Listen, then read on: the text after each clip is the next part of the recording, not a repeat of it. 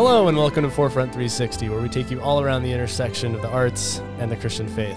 I'm Nate Mancini. I'm one of the founders of Forefront, and joining me today is Forefront Chairman Rich Chrisman.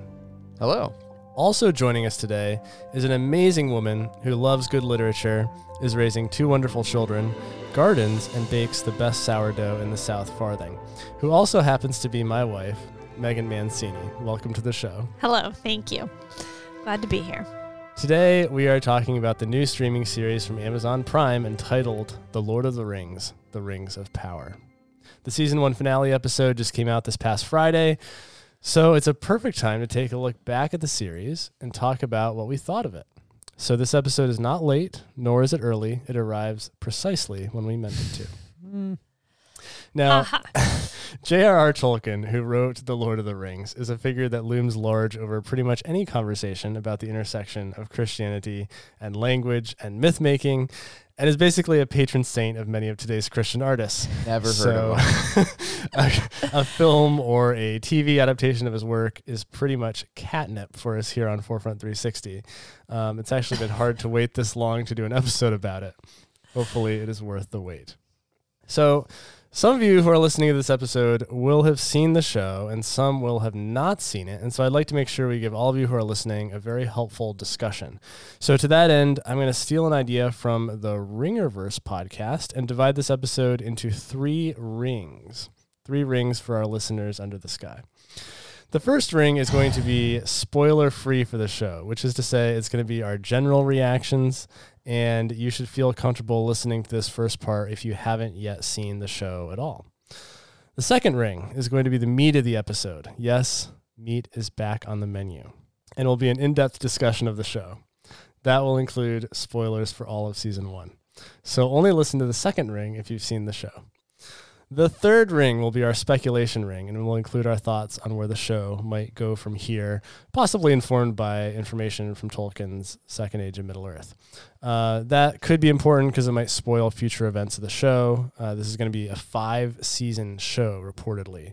So if you really don't want to know where we're headed or where we might be headed, um, you just don't listen to that third ring. We'll give you some warnings along the way. Okay, so with that, let's dive into ring one, the spoiler free ring of general reactions. Which of the three rings is this one? I am uh, adamant that I do not know. Okay. That's a, that's a reference. Um, I didn't get that one. It's, Sorry. there's a, one of them is a ring of adamant. Oh, yeah. that's Sorry. good. Yeah. Before I ask you for your general reactions to season one of The Rings of Power, let me first ask you about expectations. So uh, let's start with you, Rich. What Tolkien books have you read? Did you have any familiarity with this whole Second Age time frame? What were your expectations going into The Rings of Power? Uh, what did you What do you think it would be? What did you hope it would be? I have kind of worn as a badge of honor in this forefront community um, and cri- intersection of Christian arts and and uh, authentic faith world over the past, you know, ever since I started at Grove City College, actually, probably. Um, I have not been just absolutely obsessed with J.R.R. Tolkien like every other person I encountered in this interaction. And like I um I, I didn't grow up around Tolkien. People that I knew growing up like weren't really like hadn't read the books. I of course knew about it because I was young when the Peter Jackson movies were coming out. Um, when Fellowship of the Ring came out, I wanted to see it with my friends, and my parents said it was far too inappropriate for me at the time, so I did not. Um, Far see- too many orcs. yeah, so I wasn't able to see that. Um, I think by the time Two Towers came out, I had lost interest because my parents had said no. And then um, I actually, the first like Lord of the Rings thing that I ever saw, uh, actually, I just thought of an asterisk to that. But the first Lord of the Rings thing I ever really encountered was um, I saw Return of the King without seeing the other two. Oh my Um, when I was probably like 14 or 15. Oh, Um, no. so and then I went back and watched uh, the other two, and I think I watched all three with like my friends when I was in I think in tenth grade in high school, and like uh, and I really enjoyed them. Like I've I've always been like a fantasy guy, so like I certainly enjoyed them. Um, but I didn't have that like organic, like lifelong, uh, you know, connection. Like I, I grew up with Narnia and Star Wars, so like I have a deep familiarity with those worlds. But just having not grown grown up with Middle Earth, um, I just didn't have that connection. That Yeah. being said, I just remembered when I asked Trist, I did remember that when I was a young kid, I did read The Hobbit. Um, so I was like familiar with The Hobbit from a young age, but I didn't really, I didn't really associate The Hobbit completely with Lord of the Rings. Like I thought of that as like a book that I read, and you know, it was I didn't really put them together. And neither did Tolkien when he wrote. it. Right, right. so, um, so that being said, uh, all, all that to say, like, I am not a huge Tolkien fan. Now, since I, in my like adult life in this world of art and faith, it, as I joked about already, like it's impossible to avoid uh, Tolkien as a figure. So I have even before Rings of Power, I had grown a great respect for him as a person and as a writer and as a man of faith and all these things. So I really like I, I moved from being indifferent to Tolkien to really respecting him as a person, but still kind of holding his material at arm's length. Mm-hmm. And I think one of the reasons why I held it at arm's length was because it felt so so well loved already by so many people that I was like, there are other series and, and things that I can devote myself to. Yeah, so I enjoyed Middle Earth, not a massive fan. So that being said, when they announced that Rings of Power was happening, I I believe that I met the news with a big eye roll because I immediately assumed that Amazon was capitalizing on however they acquired the rights to to make this. I assumed it was going to be an absolute insult to the original material and the Peter Jackson movies. I I pictured it as some sort of serialized spin-off on Game of Thrones. So I was like, okay, Amazon is making a play to a, a an existing uh, property, and they're gonna tr- make try to make their own Game of Thrones, and it's gonna fail. And like I had, I was really kind of disappointed to hear that it was even happening at first. Mm. And then um, as it got closer, I was definitely intrigued by like some stills and and whatnot, and I was impressed at how it looked. Um, Yeah. but I was still like, uh, this is like like I didn't allow myself to put my heart on the line, if that makes sense. Yeah. Um, Like, don't give me hope. Exactly, exactly. And and if anything, like I had, I really like if I was a betting man, I certainly would have bet that it would be disappointing rather than than not. And um, so to, to stop myself from overtelling the story, the the the end of the story of my approach is that I uh have been very pleasantly surprised in numerous different areas that I'm sure we'll get into in this episode. I do not think the show is perfect by any means, but I do think that I can honestly say that Rings of Power has completely I wouldn't even say rekindled because I don't even know how kindled it ever was. Like Rings of Power has kindled my interest Mm. in the world of Tolkien. Um, I have since purchased the Silmarillion. I haven't cracked into it yet because I've been doing other stuff. But like I'm very interested in diving into that.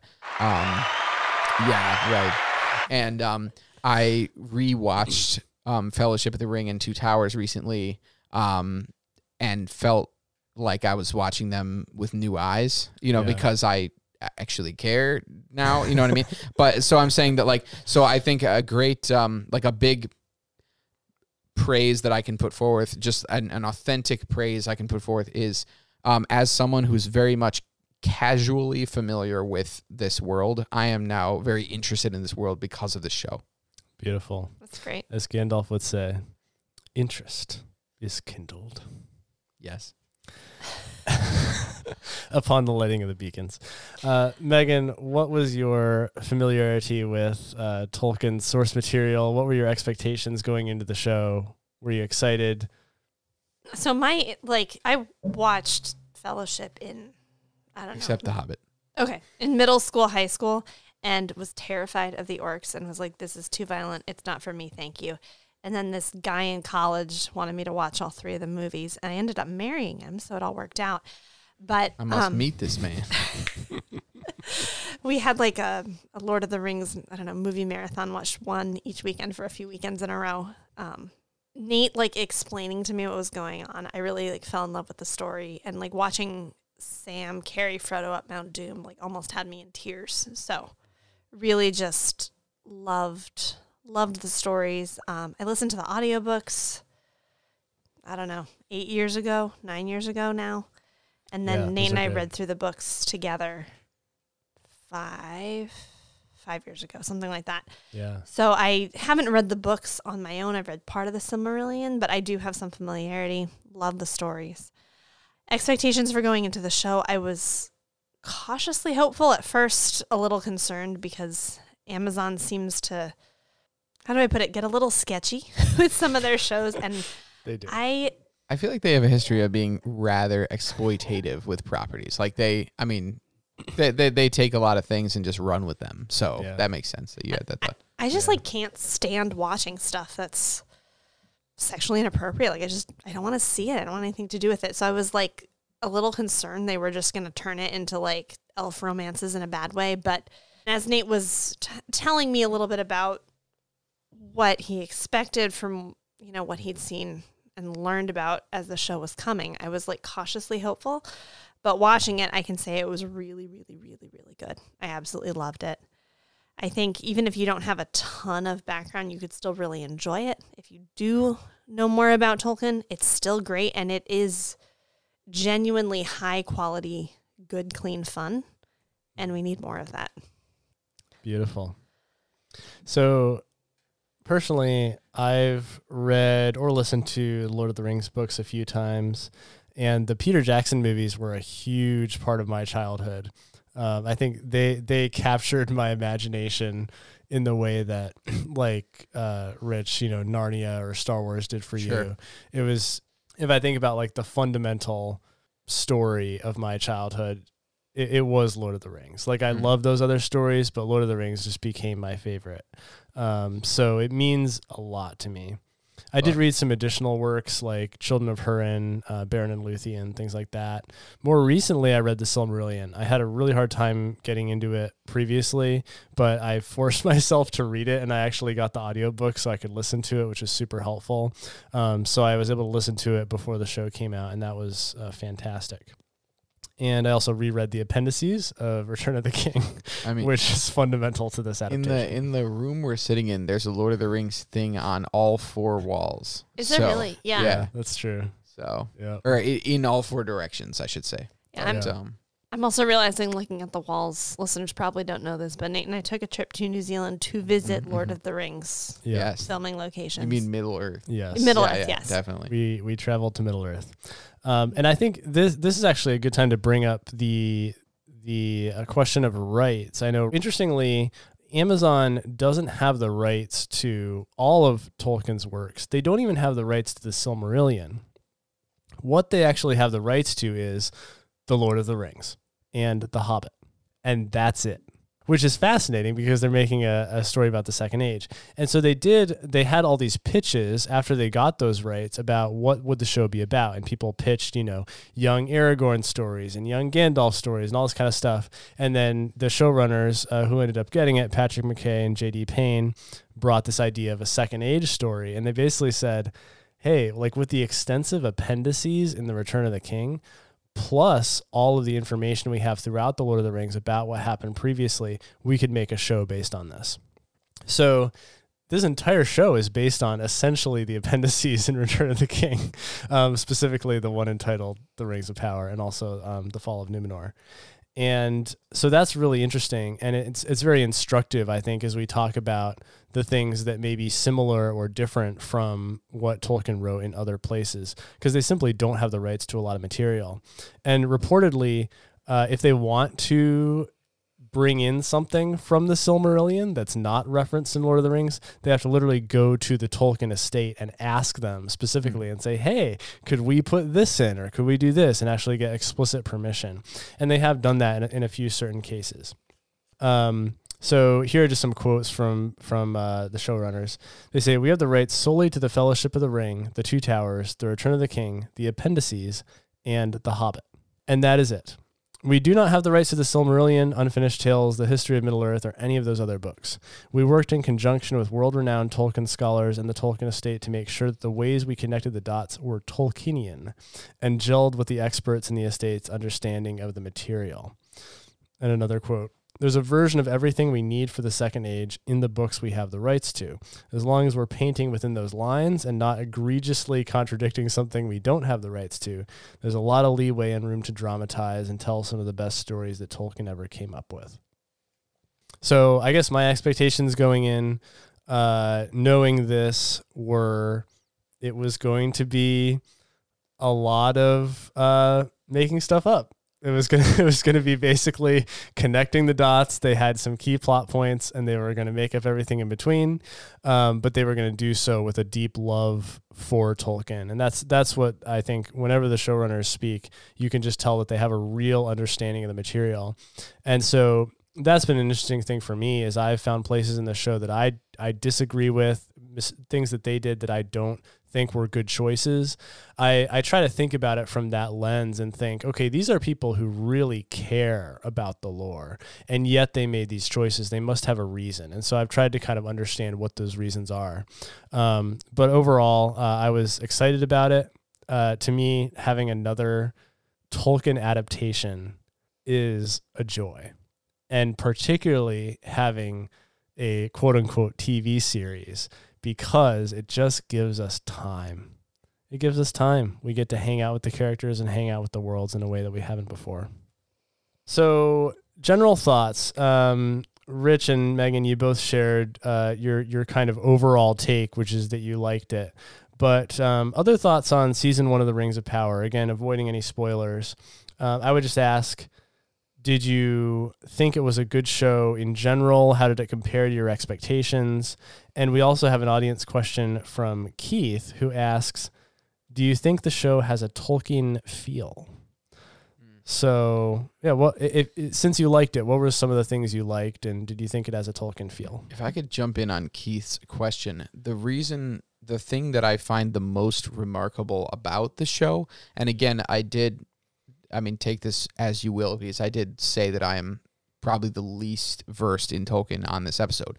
But I think that I was very impressed and it very much subverted my expectation um, that the show feels not only visually and musically and and in the dialogue and all that it feels let's call that physically right mm. it is physically it feels very much like tolkien but while I've seen some arguments against this, I would claim that it feels very much ideologically in line with Tolkien.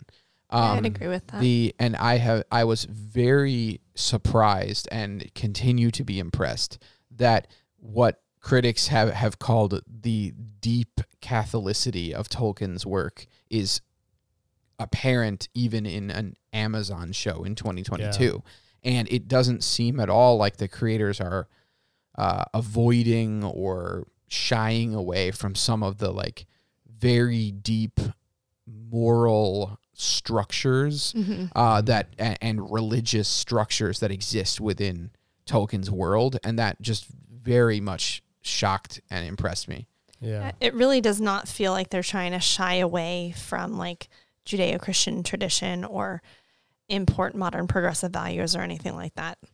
Yeah, which and and I don't want to go down this road because that's not what we're here to talk about. But I have the road goes ever on. Yeah, but n- multiple people that I know have l- literally uh, like actively chosen or, or, you know decided that they will not even try to watch Rings of Power because they believe from images that they've seen that it it has become a progressive version of Lord of the Rings. That's and, not. And I and I no. am very like surprised that people are unwilling to even consider the possibility that that might not be so. Mm. Yeah. So one thing I think I would say for images, it's a lot more racially diverse than the Lord of the Rings movies, but I think that's fantastic. Yeah, that's great. It's it's really well done. I think the relationships in the show are done really, really well. The characters are done really well. Yeah um, yeah, there's there's a bunch of different relationship plot lines. There's an elf dwarf relationship, and uh, there's a romantic elf human relationship. Mm-hmm. Classic Um, Tolkien. Yeah, and then there's some, I guess, the elf elven friendships. I guess you would say, Mhm. and they're all really well done, very believable, and r- there's just a joy to watch. Well, another thing that's Yeah. so unique about this show, and I read a lot of books and I watch a decent amount of, of visual content, and it is very rare, I think, today to come across something that displays uh, deep and meaningful platonic relationships. Mhm. Like I feel like in today's culture, it's either a romantic relationship or there is no depth or love shown between the characters, unless maybe maybe if they're family members. But Yeah. that's pretty much it. That's actually a great point. There are some really solid co-ed, I don't know, friendships, Mm-hmm. like the relationship between Elendil and Queen Míriel. Sure. And that's in some ways sort of a, a general and um, monarch relationship, but that's a very deep relationship that's not sexual at all. Or or even just like the the friendship between um Durin and Elrond Yeah. is is a It's a big one. a deep uh, and obviously loving friendship, which is something that you just don't Mhm. see uh, in Yeah. media today. I think that's one of my favorite things about the you know, original Lord of the Rings trilogy is that relationship and friendship between Frodo and Sam. yeah. And I don't know if listeners know this, but we named our son Sam Samuel, but after you know Samwise. Yeah. And um, yeah, there's also Nori and Poppy, uh, the Harfoots. Um, so oh yeah, I forgot. there Yeah, are a lo- a lot of great friendships, and that that is Well, something. And Nori and the Stranger as well. Sure. Yeah. Mhm. And th- that's something that's so Tolkien. I mean, as I was thinking about the things this show did well and the ways that it felt like Tolkien, that really is something that was so core to what he loved and what he loved to demonstrate in his works was deep friendship and, as he would say, fellowship. Um, such a core part of, of all of his works, but particularly the Lord of the Rings. And that's something that I think about. Th- th- again, this show, they have the rights to the Lord of the Rings and the Hobbit. This show feels like it's something birthed out of the ethos of the Lord of the Rings. Even more so, I think, than something like the Silmarillion. Like, it doesn't really feel like it's, oh, it's just like this history book on screen. But it feels like it's, they're trying to bring all of those qualities from the Lord of the Rings, all of those those things that you loved, and bring them into the story of the Second Age. And one of those is that deep friendship. A few other things I'll mention. Rich, you touched on this briefly, but it's a beautiful show, right? Visually stunning. Um, they spent a lot of money on this show, that's for sure. But money isn't everything, and I think um, this turned out incredibly well. I think it's one of the most beautiful shows on TV, on streaming. Um, the production design is incredible. Again, worthy of the level set by the Peter Jackson films. The the look is different. I think if you think about the Peter Jackson films, everything is more like kind of realistic and faded, um, w- which is to which is to say like that is appropriate for the third age. Sure. That you have all of these cultures that have been kind of broken down and they were once greater than they are now. Exactly. Yeah. Things like Gondor and Khazad-dûm are now kind of broken down, and there's a lot of kind of grays, like you know Tolkien grays and realism. Mhm. Mhm. Um, this show is brighter, brighter and more Mhm. colorful. Um, there's a lot more color on screen, a lot more shine, but the Things seem production new. design is gorgeous. Do you really think? I mean, there's more color in the elves and in Numenor, but I'm not sure outside of Definitely that. There's in more. Khazad-dûm there was as well. Way, Oh, I way forgot about more that. Than, but I mean, obviously more than in Moria, but but Moria even, was dead. even more so than Erebor in the Hobbit films. Yeah. I, I think if I think when you compare them, if you look at like screen grabs of the Lord of the Rings films, it's almost kind of shocking like how muted the colors are, um, especially in like the Two Towers. But um, this show is much. It is just much brighter graded uh, overall, and the cultures again kind of at the height, right? Yeah, Khazad-dûm and Lindon and and Numenor. Um, but yeah, very very beautiful. I think too. Just a, an, another thing that I thought was really well done is the maps, particularly in the early episodes. Um, they were they used maps to help Yeah, you we kind kind of of moved away from the maps uh, in the second half. But yeah, Yeah. interesting. Yeah, that was cool. and that's kind of one of my criticisms. Like, I wish they'd continued that because I thought that Mhm. was so cool. Um, and it's it's not that you need to show a map before every scene, but just uh, Tolkien was so into maps and kind of where things are, and the It's very Tolkienian yeah, to do that. the universe is so much based on where things are in relation to each other and the time it takes to get from one place to another, and this idea of journeying. Um, so the use of maps, I think, was really was really great in those first couple episodes in particular. Uh, before we move on from too far from this question and Keith's question, we actually had a uh, a hot take sent in from uh, forefront friend and listener Robbie Davis. Nice. Hey, Um, Robbie. Yeah. Uh, hi, Robbie. So he he said that um, aside from some of the time compression, which changes some of the historical events in Tolkien's world, he said that he felt the series did a beautiful job capturing quote the feel of Tolkien. This is Robbie talking. I don't just mean the visuals. Uh, the Gil-galad line, "Hope is never mere, even when it is meager. When all other senses sleep, the eye of hope is the first to awaken, last to shut." Rings of the same stuff as Haldir's quote in Fellowship.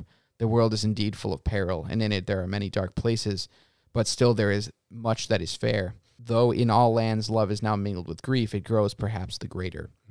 The Tolkienian light uh, that pervades the show and brings the history of Middle Earth, which is often seen as heady and dense to perhaps to a general public, is shown here in an accessible way.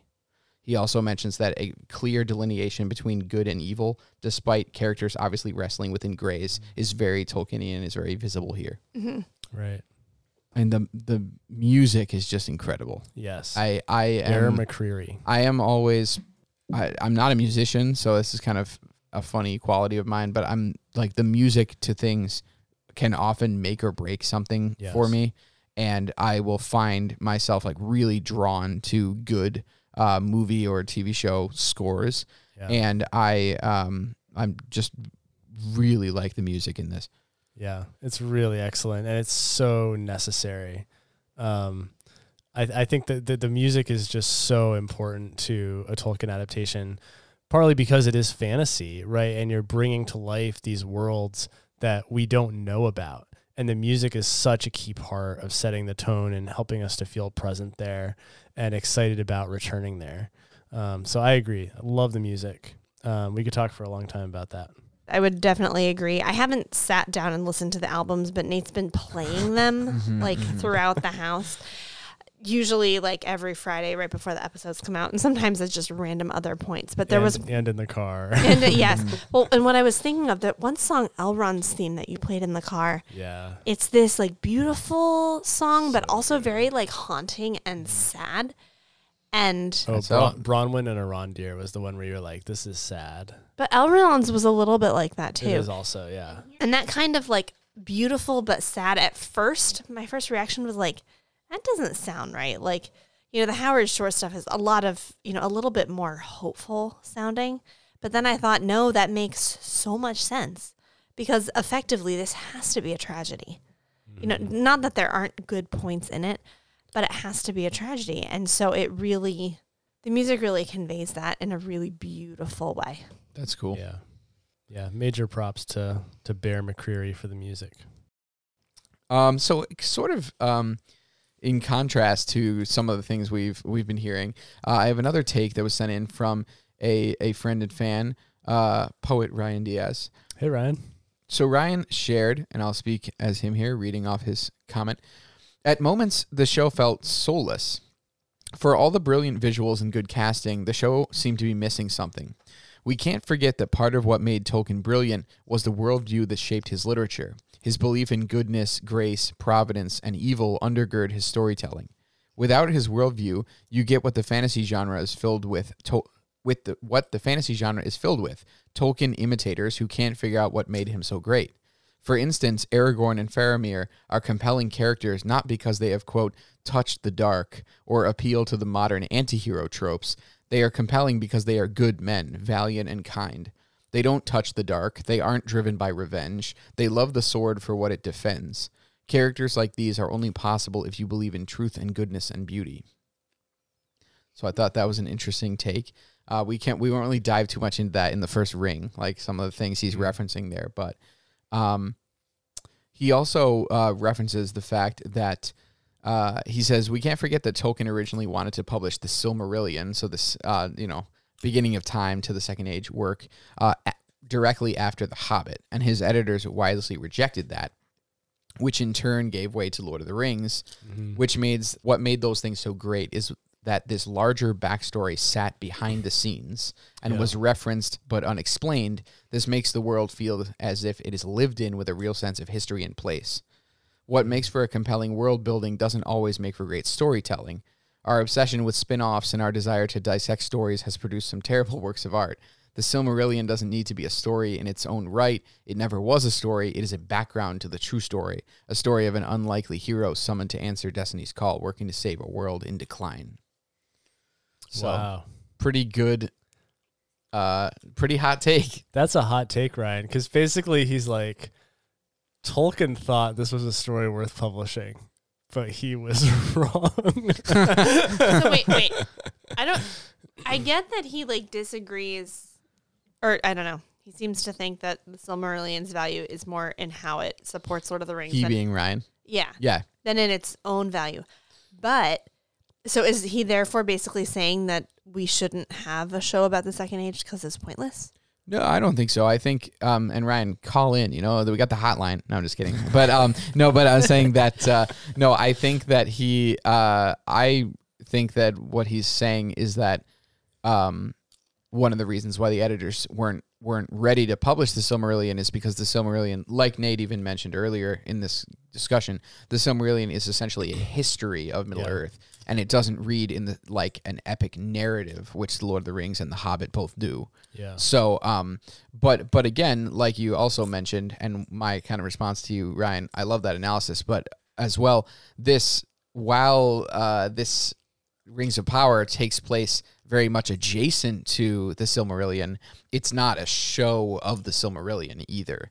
So, um, but I definitely see I'm I'm compelled uh, by what you are sharing with the fact that the motivations and the things that make Aragorn and Faramir and and Samwise and these other characters what they are is perhaps not yet seen in all of the characters in Rings of Power. And and uh, while I wouldn't agree with you completely that the show lacks soul, I do uh, I see what you're saying with with um some of those characters maybe having more shallow and contemporary motives than than Tolkien was doing with his timeless motives. Let me, if I could just add something. I think, Ryan, your point about touching the dark and being driven by revenge, I had not thought about the, I don't know, the danger that that quote could lead to morally. And I think it's a really good point. We'll have to see how they handle it. I think, as far as the characters, one thing I think we need to remember, because Nate and I have gone back and forth about this, is that yes, some of the characters have weird motivations and seem immature, Galadriel being the most obvious. But this takes place before they're matured and before we know them in Lord of the Rings. If I look back on my own life, I was quite certainly an idiot 10 years ago, let alone if I lived for thousands of years. I'm sure I would have been even more of an idiot. So I think we need to give the characters a little bit Yeah. of grace. And Nate's smirking at me. Well, I was just gonna say, like, by the time ten years ago you were, you know, however old, but ten years before Galadriel was still thousands of years old, right? But but yeah, Yeah, but We, we've had many arguments. we've had many this. arguments about that. yeah, this. yeah, yeah. She yes, obviously she's I don't know what six thousand years old or something, but we still need to allow that she's gonna mature and grow, Of course, otherwise she's not an interesting character at all. right? And so it's okay Dynamic. for someone who is nearly perfect later to be Well, struggling now. To to jump on this too, and and then we can move on. But uh, I I've seen a lot of criticism of um. I hope I'm pronouncing this right. Is it Morfydd Clark? Morfydd That- Clark, yeah. yeah. I've seen a lot of criticism out there saying that she is like a flat and emotionless actress. Oh and I'm like, and I like, I'm not like a massive fan. You know, I'm not like the Galadriel stan over here, but I'm like, isn't that what Galadriel's supposed to be like? Li- Like, like I've never seen Morfydd Clark in any other role, but like anyone, like I keep seeing this criticism in like online where people are like, "Oh my gosh, Galadriel is so flat." That's and a I'm dumb like, criticism. Yeah, and I'm like, she's an elf who's She's like very yeah, like that's what like haven't you seen her when she was played by Cate Blanchett? Not an emotional character at all. No, and she does. She is actually very good. I mean, maybe she needs to get a little bit more variety in her stares, but she's really good at the like super angry, super sad, but also like aren't the stoic elves but crying. but also aren't the elves like far above the the the winds that toss mortal men? You know, like aren't mm-hmm. like the fact that like like shouldn't the elves be portrayed as like extremely stoic and like not moved by like small petty things like like men are?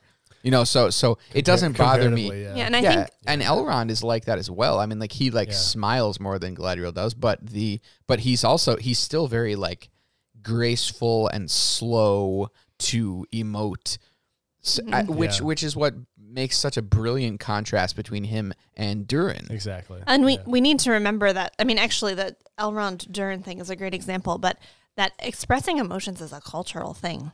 How much we keep inside versus how much we show. I've been on a Jane Austen kick recently, and there was so much of like, you didn't mean what you say, and you had to keep everything inside. And in Sense and Sensibility, the character who lets all her feelings out is like socially awkward and creates problems for other people. And so the elves are just different than the dwarves or the hobbits because they're all different cultures. Yeah. Oh, you know what? That just reminds me of one last praise that I want to throw on before we move to the next tier. If you haven't watched the show, a big praise that I have for it is the show creators, due to Tolkien's brilliance, have done a really excellent job creating distinct worlds for each of the like races and even within the races like each of the peoples mm-hmm. of this this space and i just want to like highlight how impressive that is because like i'm a big as you, anyone who listens to this podcast knows i'm a big star wars fan right like there's a lot of different worlds in star wars right but Star Wars has kind of a a, re- a rather singular aesthetic, like throughout. Like there's many different planets. Many of them are deserts for some reason. But the but like there's there's a very similar aesthetic in like the clothing, the music. You know, like the things are. Uh, there's kind of a Star Wars vibe for the most part. Now in this show. Um, similarly to in the Peter Jackson one, but maybe even more so because of what Nate said earlier, where we're spending more time than we ever have before with these people Yeah. each world, the world of the elves, the world of the dwarves in Khazad-dûm, the world of the high men of Numenor and the low men of the Southlands and all these things are completely distinct. Like the um Yeah. the costuming is completely different. The setting is completely different. The architecture is different. And Bear McCreary's is that it? McCreary? Yeah. Yeah, Bear McCreary's musical score is different in each setting, and I even noticed the uh, like when spending a lot of time with the music as well. Like there are very cool cultural takes from our own human cultures. Like the Numenorian theme um, has kind of a uh, a Mediterranean kind of vibe to it, which makes sense, being that they're like right. men of the sea, and um, just Yeah. very cool. Yeah, so I Like really Greece or something. yeah, yeah, yeah, it feels kind of kind of Hellenistic.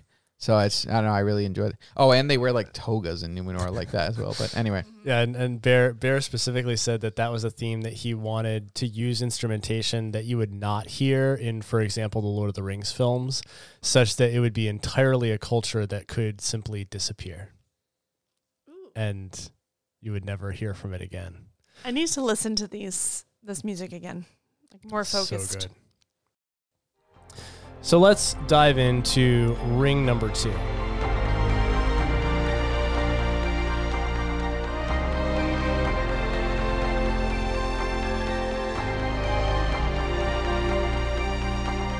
So this is going to be specific reactions, spoilers for the entire show. So if you haven't seen the show yet, we'd recommend pause the episode, go watch the show or go finish the show, and then come back and join us for some specific reactions. So here we are in ring two. All right. Welcome everybody who's seen the show.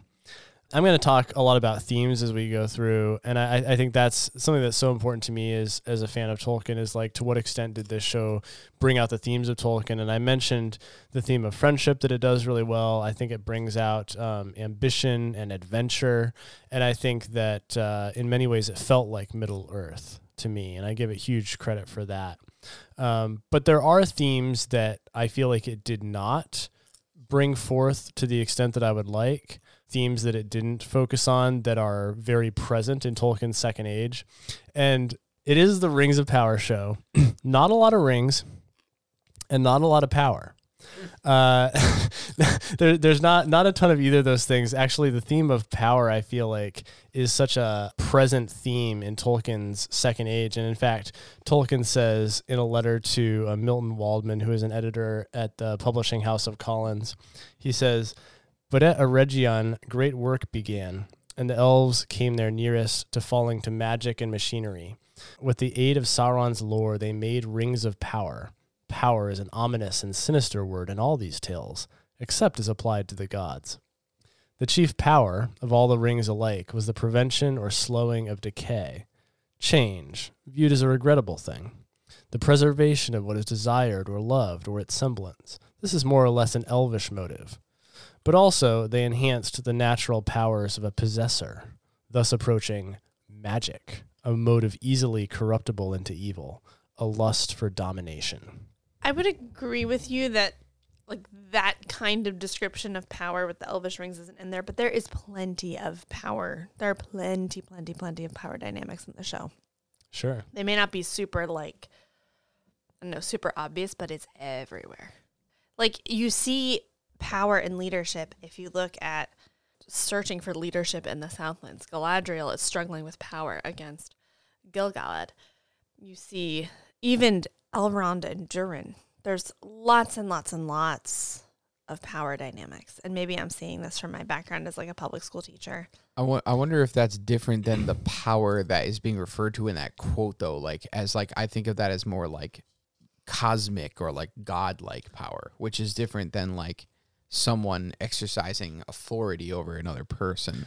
Yeah, but those things combine. I mean, those things obviously interweave. Yeah, I mean, I mean, as we've seen again in the modern day, like looking at things through the lens of power is a way of looking at almost anything. So you can find power dynamics everywhere.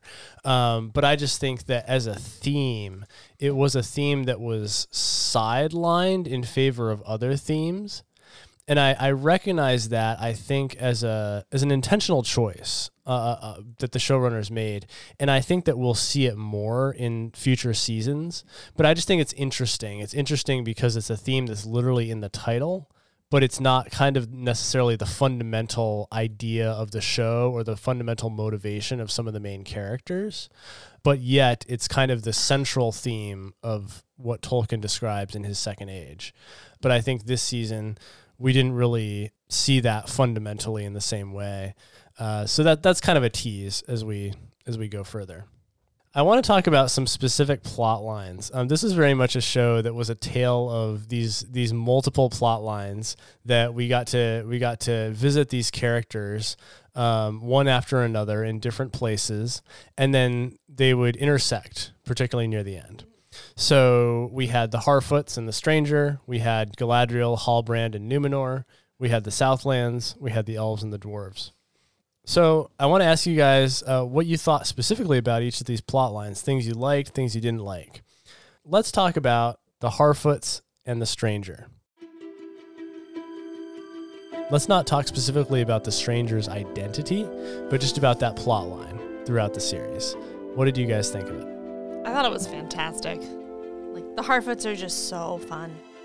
So in the as the show started, I was I was least interested in the Harfoots at the beginning, um, but I I grew to really love them. That I mean, as they're supposed to be, I think you know. Yeah. um, the more time you spend with them. They did a really good job with the fact that the Harfoots, in contrast to the elves and the dwarves and, and stuff, seem so simple, um, which is the whole point. But there's um, they do a really good job communicating like a dignity to them as well. I'm very, uh, I was very interested in the stranger plot line, particularly once we found that he was some sort of sorcerer. Like his his that in that like first scene. I mean, for not when he falls, like that's something. But in the Yeah. first scene where he he like uh his voice begins to like echo and he like moves the the wind and and stuff like that. Yeah. I was like, this is really interesting, and that really piqued my interest to like who and what is this, whether it was someone we knew from the story or not. You know, right. very cool. I think the the dynamics among the Harfoots are really really strong. Um, Nori and Poppy have a beautiful friendship.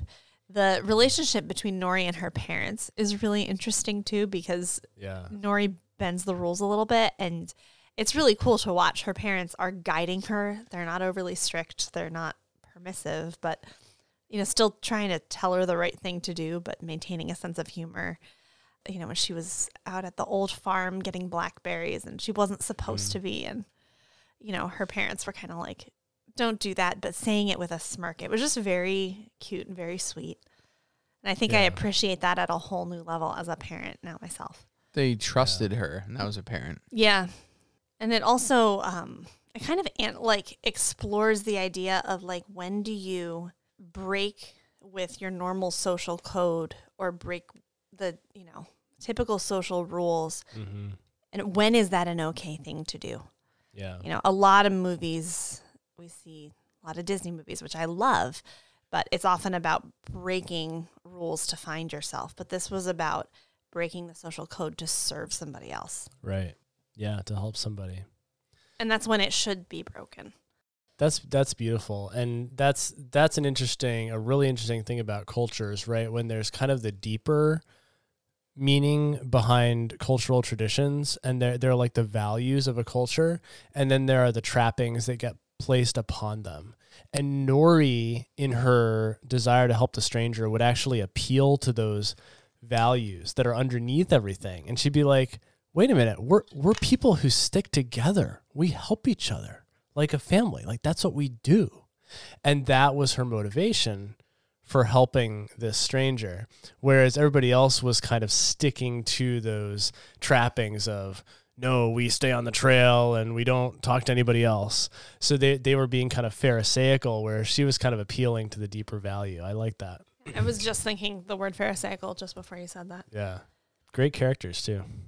Yeah, I also love, and I'm I realize that I'm stripping this from The Hobbit. Like I I don't think that this comes purely from like if I had not, is- you know, if the if Rings of Power was the only Middle Earth thing that I'd ever seen, I don't know if I would get this from it necessarily, but um, just the very Tolkien theme of these little people navigating through a world of big danger Yes. and the thing that can the it is the courage of the little people that overcomes Mhm. the dragon or the acolytes of Melkor in this uh, in Yeah. this situation. Yeah.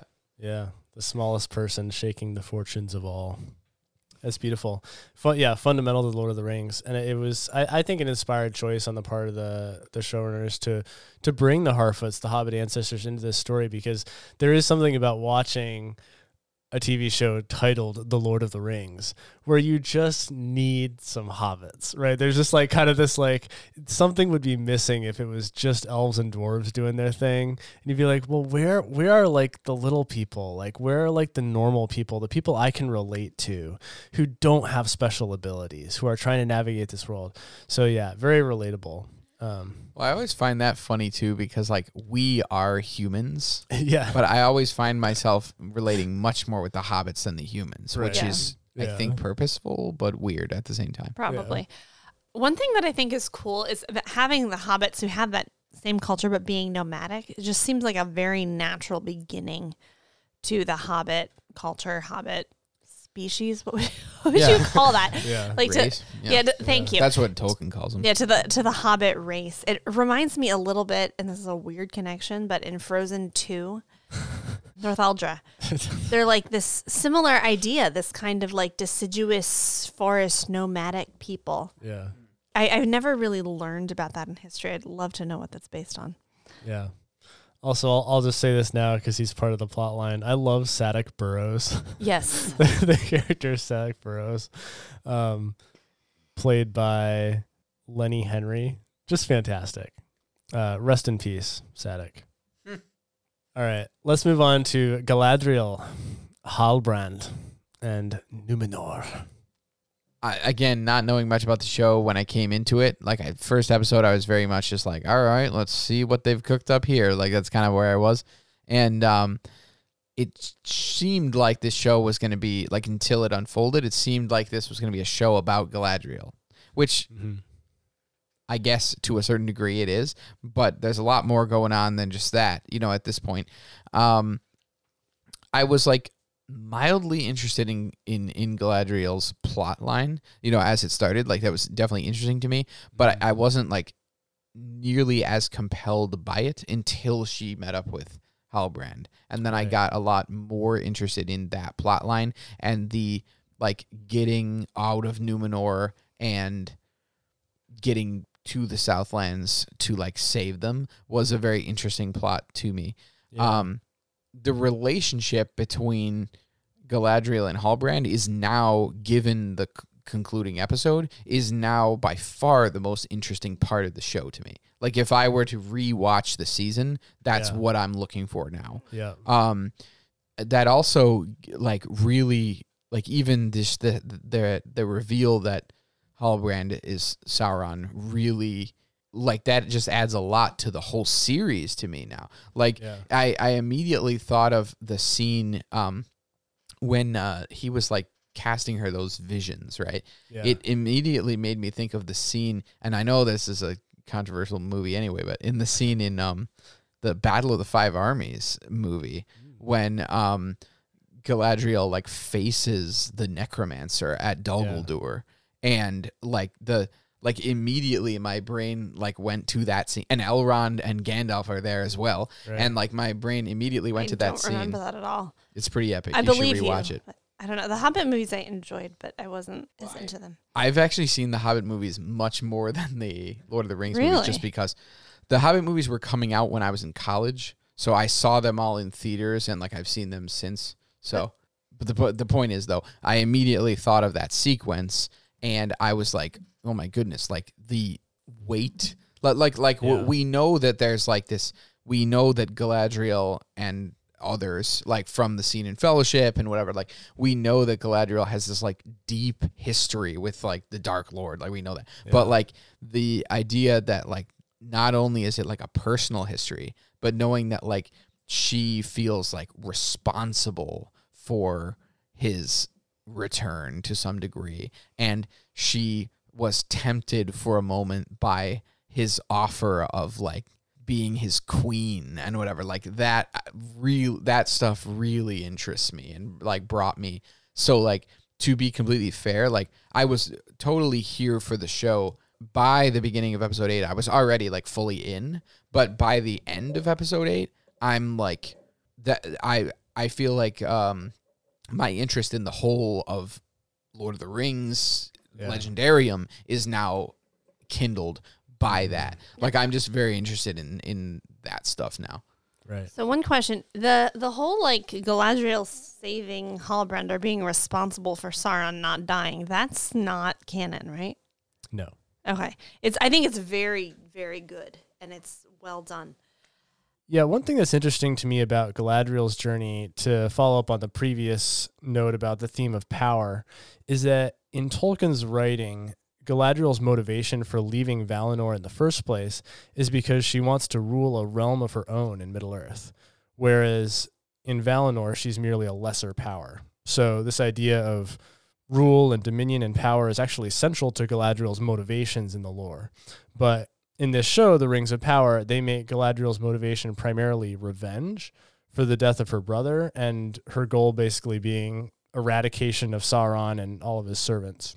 So then, when Halbrand Sauron proposes to rule Middle Earth alongside her, she recoils at the very idea of ruling, presumably because she believes in democracy. Uh, Whereas in Tolkien, if Sauron were to make that offer, she would reject it not because ruling itself is bad, but because she just doesn't want Sauron to be the one doing the ruling. She wants to be the one calling the shots because she's someone wise. Galadriel did seem a little obsessive, especially early on, with just trying to, you know, eradicate every trace of Sauron. As Puddleglum would say, You are a chap of one idea, aren't you? And yes, Nate makes comments like this in real life too. Like also like when he's interacting with the kids, which is even funnier because they have no idea what's going on. And so it was like a little hard to believe at first. Yeah. But sometime around, I think it was when she and Míriel got on the same team. Am I saying that right? Mhm. Míriel. I was just sold. When she and Mir- when she got Míriel on her side, it just something clicked in that and it, it was just that I mean that's another like beautiful friendship. Yeah. You know, there's also kind of a pattern of like strong women who are also very feminine feminine as well. And you really see that like it's a beautiful female leadership, not women trying to be men or trying to be weird. It was just very, very good. I love Elendil. I think he's fantastic. Yeah. Um, Yeah. Really excellent. he's you know just very believable. He's like the quintessential, I don't know, soldier. He, it, he really seems like you're like, yeah, that's Aragorn's like great great grandpa. hmm I also think you know the stuff about Isildur being kind of a spoiled kid is great and very realistic.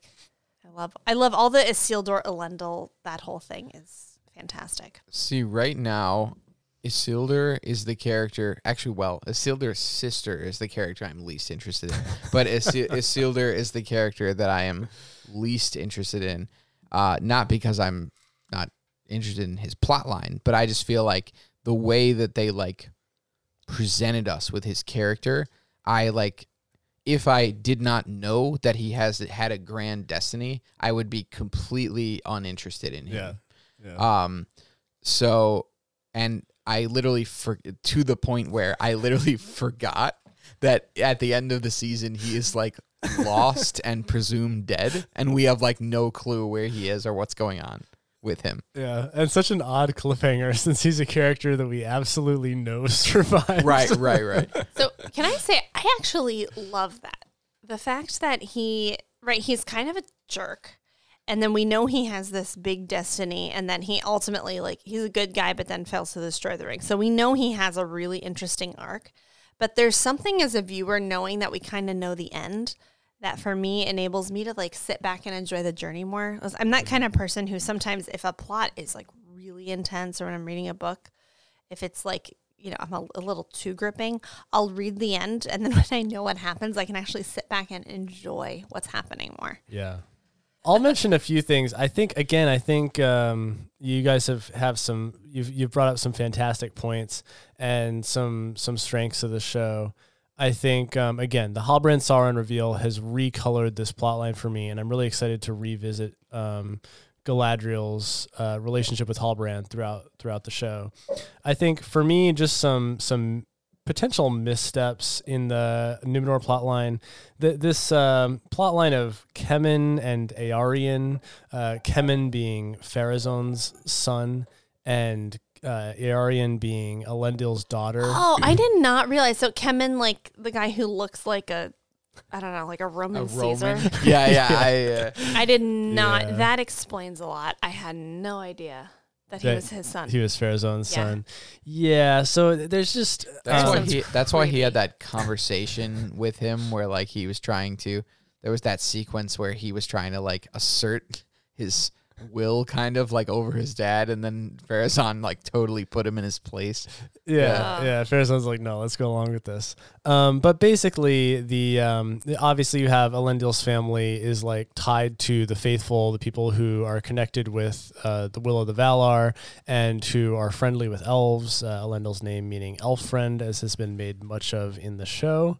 And um, but they've kind of cast Eärien as being not a fan of the idea that uh, folks would go with Galadriel to Middle Earth, but they didn't really explain why. And so you have this very odd plot line of Eärien being like, "Kemen, you've got to stop them," and then Kemen's like, "Oh yeah, I should," and then he's like, Dad, how about you stop them? And then his dad like gives him dad's some like, really "No." good reasons why not to stop them. And then Kemen's like, I'm gonna burn the ships. I'm gonna burn then the just, ships. Like, Yeah, burns yeah, ships, Uh, which presumably he's doing because he likes Eärien and wants That's a little bit of a hard And- motive to swallow. And then Yeah. like and then like just conveniently He's Isildur is an stowing away in that boat and he's like, "Here we go." Again, like it's fine. Like I'm fine with the Isildur saving Yeah, Kemen, fine. whatever. It's fine. But like I just the, the plot line didn't matter. That was weird. It, it just did not matter at all for the season. And I was I was actually just talking to Rich about this off air, where I think this season has so many interesting things and so many things that are consequential that I think they need to set up characters when they need them, and they did not need Eärien and Kemen in this season. And so I would have preferred that if they wanted those characters for later seasons, they would have just had the characters exist in the show. We can see them on screen, that's fine. But why do you need this whole arson plot line? It just it, it- there's just like But we also like You know. know effectively nothing about them really. Yeah. So so giving us that amount of screen time with them in in season 1 is kind of moot. You know, like it's just like okay, like yeah, like but but I mean they are setting up something like this what what's her name again? I'm sorry. Eärien. Eärien. Um, I've just been calling her the sister, but there is like some. They're obviously setting up something grand with her, Right. Which is interesting. Um, it doesn't seem like Elendil cares too much about her, which is strange. But like you know, we'll see what happens with that. I, I- just think I'm sure it'll I'm sure it will pay off eventually, but I would prefer that they set those characters up in the season where the payoff occurs. In the same way that like the Jackson films set up Eomer and Eowyn and all of Rohan in the two towers when their plot line is significant to the broader story rather than throwing like three Eomer scenes into the Fellowship of the Ring just so you know him for later. Right? It's like there's limited time. So let's just be careful how we use it and use the first movie or the first season's time selectively. I, I agree that the burning the ships was a little unnecessary, although I guess they needed that to get Isildur on the journey. But if I, it makes sense why they'd need to set it up, even if the payoff is later, because Eärien is Isildur's sister, and you need to see that relationship develop while Isildur is still in Numenor. And so they probably spent a little bit too much, a little too much time on it, but there might be a payoff coming really soon. I just think that ultimately, like, there, it appears that they are thinking of this show as like an extended narrative, not as like five chapters necessarily. And so, like, there are parts, like when you're reading a novel, like there are parts of the story that we are, but but unlike when you're reading a novel, we have to wait like two plus years maybe to see what happens next. Yeah. So- you know, and which this is some of that are we're used to such fast paced storytelling and fast paced movies in our culture. It's nice when something slows down a little bit. Yeah, I, j- I just think don't know for about two years, for though. for me it didn't work because it felt irrelevant. Again, maybe it'll be relevant later, but for now it felt irrelevant, and the motivations for me didn't track. Where they they didn't sell the motivations why Eärien would want what she wants, why Kemen would do what he did. So I'm just saying for me that that part didn't work. Okay. my yeah, that's true. um, I guess and we don't know why. I don't need- yeah, right, right. why she doesn't want her brother and dad to go. and not not to the, I don't want to go down a trail here, but just to to be said as well. Another criticism that I've seen floating out there in the world that I do think is valid is the fact that there are a very there are a, a ridiculous amount of plot lines in this show. Like mm-hmm. like there are there are so many char- like if you you would not be able to casually watch this show. Like if you don't follow who these people are, what their motivations are, what their relationships to each other are, like you couldn't pick up this show in halfway through and understand what was going on. You know, and I'm not saying that shows should be, you know, be that way. I'm just saying that there are a lot, and and it is funny in the pacing as well. I know Nate, you and I talked about this. There was times where we would go an entire episode without seeing a particular set of characters, and like sometimes we would go, you know, two weeks or you know whatever time without seeing a certain region, and I felt like that was just an interesting pacing choice that like Yeah. we got so many things going on at once that we can't even see them all in a 70 minute episode.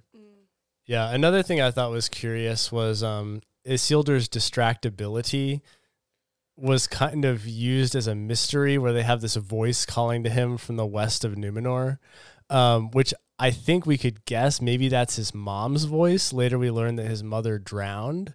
Um, so maybe he hears his mom's voice calling him to the west. Um, but that was just a piece that it happened, and he was it was kind of sold to like this keeps happening. He's distracted. It makes him lose his job, and like, oh, why do you keep wanting to go west? Um, and then of course he ends up going east, and now he's stuck in the east. Um, again, this is another thing I think will probably pay off down the road. I'm sure they have a reason for it. It was a little curious to me simply because in canon, currently the Valar have a ban on Numenor sailing, the Numenorians sailing to Valinor, um, sailing west. So when they said that Isildur wants to go west, does he want to go to Valinor? That would be kind of strange because there's a ban on that. Um, or does he want to go to the west of Numenor? And that would be kind of strange because Elendil literally takes Galadriel to the west of Numenor to go to the library, which is where she learns about Sauron's Mordor plot, among other things. Um, so basically, this this plot line of Isildur being distracted by wanting to go west, I just found odd because I don't know what they meant by that.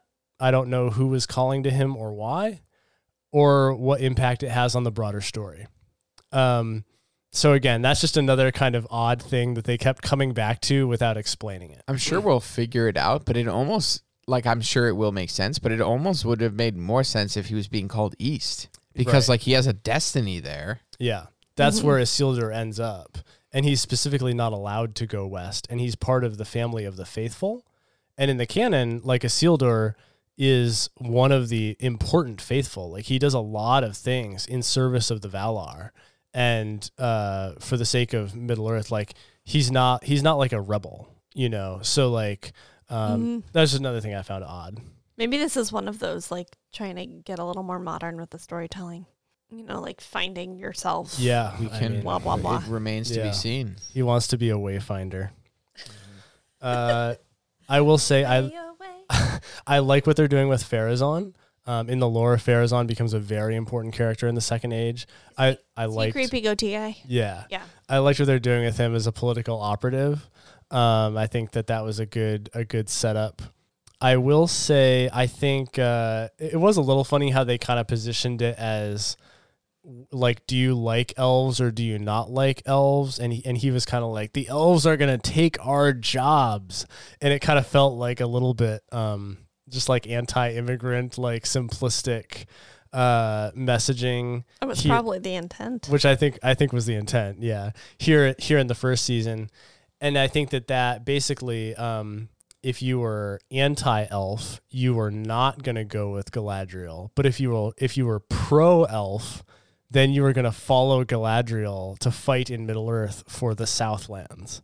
And I just felt like it was kind of a curious dichotomy where it's like, well, it seems like you could be like pro-elf, but also maybe not want to go on this plot to save the Southlands that you're not familiar with. So it was just kind of an I just felt like that was a little bit odd in terms of the way they set it up because in the lore the motivation is more whether you're faithful to the Valar or not, not so much do you like elves or not. Um and here it was kind of very much a do you like elves? And I I didn't feel like Galadriel's case to go east was particularly strong. Um I think uh, we know that Sauron and Adar were doing things that needed to be stopped. But I think in the context of Numenor, I really forgive the Numenorians for not wanting to follow Galadriel on a quest to go where she thinks there might be orcs based on the word of a man who says he had orcs in the Southlands at one point, but doesn't particularly want to go back at this time. And it- a guy Um, who literally doesn't even. She has to force him she to go has to back convince anyway. him to go Right. back. It was kind of a shaky sell to me, and I'm honestly kind of surprised that it worked out. Um, it- I'm, again, I'm glad that she got her army, but that to me was just like I felt like she needed a little bit more um, to maybe convince Numenor to muster the ships. Yeah, I, I think a lot of that was uh, like decent, but a little off until she had Míriel on her team. Something clicked for me. I don't know why, but once once she But how did she Got more get vulnerable. Míriel on her team? she was That's a little bit more hard part. vulnerable, I think, with what she needed, and she saw she realized why Míriel was acting the way she was because her father was so sick, and she was afraid of the downfall of Numenor. Right. So so I think if we if we're charitable to the showrunners and the writers, they they would say, uh, you know, Tar Palantir was an elf friend and he was faithful to the Valar and he wanted Numenorians and elves to to fight side by side. And he saw the downfall of Numenor would be turning against the will of the Valar. And so Oh. he would want to help the elves, right? And so Tar Miriel wants to please her father and do the right thing and wants to help the elf who comes to them. She doesn't want the downfall of Numenor, etc. I just think all of that was pretty jumbled and all of their the times when they showed Tar Palantir, her father, were pretty cryptic and there was a That's little bit true. of back and forth there and I Mm-hmm. just think I as somebody who has read about Tolkien's second age, I understand why the characters supposedly did what they did. But just watching the show, I don't think they sold the motivation. Interesting.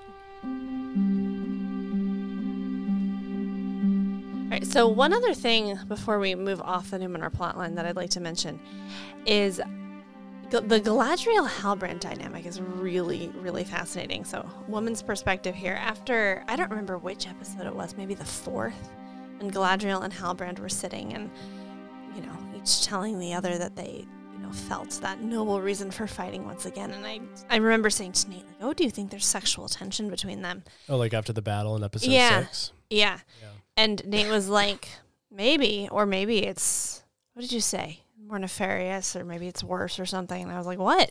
And he goes, Halbrand could be Sauron. And I was like, oh my gosh, really?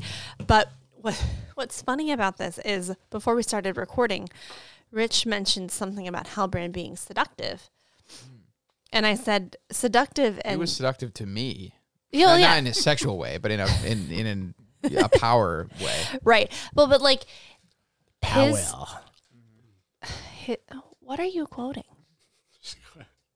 His like seductive nature actually makes a lot of sense, and like trying to hit on some of that sexual tension, like like realizing that he is Sauron, like that was probably there on purpose. Even though Galadriel is married, which is a whole other kit and caboodle, because she's like, "Oh, I had a husband," and then poof, he's gone. But I didn't bother looking for him. yeah, that was weird. But it it really But I'll track Sauron to the ends of the earth Because because, my of my brother. brother. that was a little weird. Agreed. I think we're yeah, but um, it, it is just it is just interesting, and you can even see that, you know, that that seductive nature mm-hmm. comes into play when Sauron is trying to get Galadriel to join him, and she she doesn't succumb to it, but she finds it tempting, and that is a very real thing. Like Tolkien's, he's really good about his. You know, we know what's good and we know what's evil, but his characters are complex, and that they struggle with good and evil. You see that in Frodo, you see that in Sam, and I like that we're seeing that in Galadriel. Gandalf. I Oh, think yeah. I think that the what is so interesting to me about Halbrand being Sauron is the fact that he really was like an ultimate example of uh, a a deceiver. Better Yeah. better than many deceiver characters I've seen in similar properties because mm-hmm. and and I say that because he was absolutely convincing to the point where I wouldn't even be surprised if when they were filming the first couple episodes that he was in, he didn't even know that the actor didn't even know that he was Sauron. You are correct. Yeah, so I didn't know oh, that. but really? that- he didn't know? He didn't know for the first two episodes. So so that that makes total sense because the sell completely came through. And then the um and you know, props to Charlie Vickers because when the moment well almost it's just a little over the top and I texted Nate about this while I was watching it. But like literally like the second that he like wakes up in in the Elven Tower and like comes and starts talking to Celebrimbor, I'm like, this dude's Sauron. Like, there's no question. like, like because he came off like so slick, like in, you know, immediately in that scene. But that aside, first of all, he like again, he's able to bring Celebrimbor, who's this ancient wise dude, into his confidence immediately. But how does he do that? He does it by playing into Celebrimbor's fears and his pride. Yeah. So Flattery. right into that Yeah. that he mm-hmm. starts with flattery, but then he plays into his fear that he might not be able to finish, you know, the Yeah. job.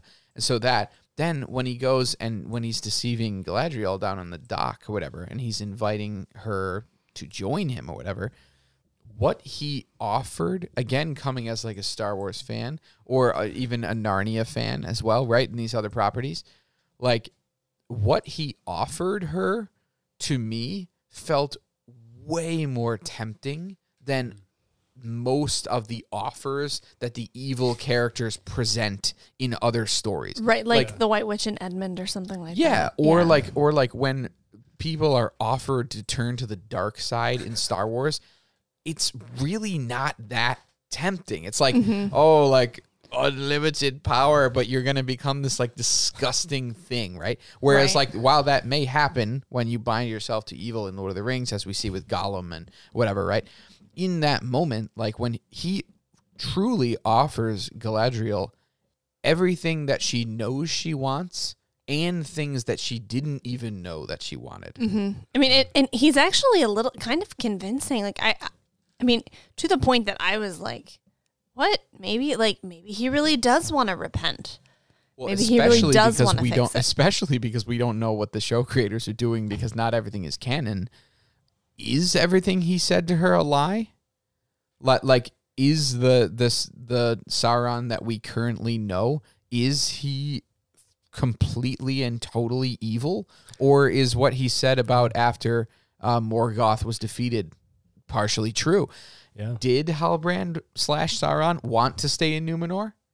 And like I was so tremendously um, compelled by the fact that when he said that when he said to her that he didn't lie to her, and I was like, this is amazing because she lied for him. Yeah. and her own headstrongness and her confidence, she barreled over herself and tripped into the deception that he didn't even have to do. Yeah. And I was like, this guy is the best deceiver I've ever seen on So, screen. like, did he create? So, something here's an, like an interesting question. Did he know she was going to handle it that way, or did he just take advantage of it when the time came? I mean, we can, we can't know that, but Yeah, I mean, I, I I I do think that he was deceiving, and I think that he was working a master plan. But uh, Rich, to your point, I mean, even in Tolkien's lore, he says that at first Sauron was sincere, that he he actually did want to heal Middle Earth, that he actually had good motives for a time, um, following the the casting out of Morgoth. But then over time, he became a deceiver and consumed by evil. So we we we actually do know that there was a period of not necessarily good Sauron, but uh, but helpful Sauron, who, Well- who legitimately wanted to help. yeah. I also wonder what like I know Sauron is a shapeshifter, mm-hmm. but like I wonder if the form that we're getting that we see like the Halbrand form is that a form that he selected for this time? Or like I I wonder and especially me not knowing like I don't know I haven't read the Silmarillion or the appendixes or whatever. So like this might this answer might already be given, but like is that what he looks like or is he as corrupted as the ring wraiths become by his own evil. You know, like I'm not. You know that that is a question that I'm looking forward to seeing. Okay. Well, I won't give that away. Can I uh, one other interesting hypothetical? Yeah. If Galadriel had believed him when he said he wanted to repent, is it possible he actually would have? Well, I think that I- depends on whether or not he really wanted it or not, or if he was just lying to her. Mm. Yeah, I, I, I think I think we're meant to think yes. I, I think there is a sense in which he he actually wanted a little bit of a pull to the light. He even says, you know, you bind me to light, I bind you to power. That it's kind of this you can tell like he he seems to like some of her qualities in truth, in Mhm. addition to wanting to pull her to himself.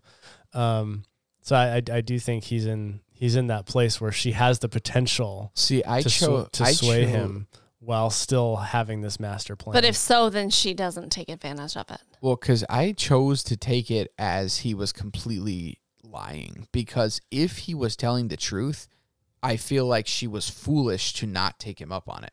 So I so because of that, I chose to believe that he was lying, so that I felt good about her denying his offer. oh yeah, I don't think I don't think she like should have taken him up on his offer. I mean, I think like his offer was in a way a deception, right? It was it was to fuel his own his own desires and his own plans. So I'm not saying that, but I'm just saying in in response to Megan's question of like is there a part of him that like could have responded to Galadriel? I think yes. Like I, I think that she did have a certain power over him and that there was a part of him that was pulled toward her in the way that like in Tolkien's lore there was a sincerity to Sauron wanting to help and wanting to be good.